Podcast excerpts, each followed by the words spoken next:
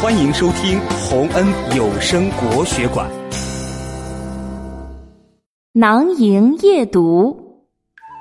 东晋的车胤从小就喜欢读书，他在父亲的教导下，更加发奋攻读，学习各种知识。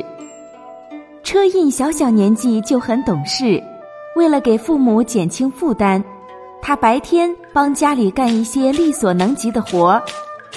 晚上才挤出时间读书，但当时车胤家里穷得连买灯油的钱都没有，一到晚上，车胤就没法看书了。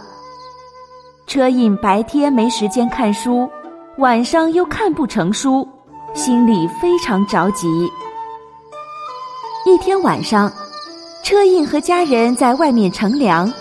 他发现有许多像星星一样的萤火虫飞来飞去，发出点点亮光。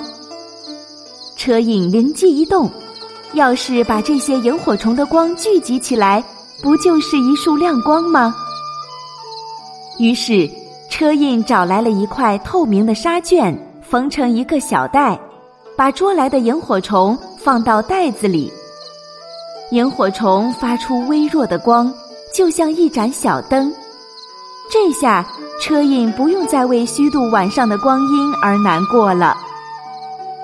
他利用这种小灯读了很多书，学到了不少知识。后来，他终于成为一个很有学问的人，成就了一番事业。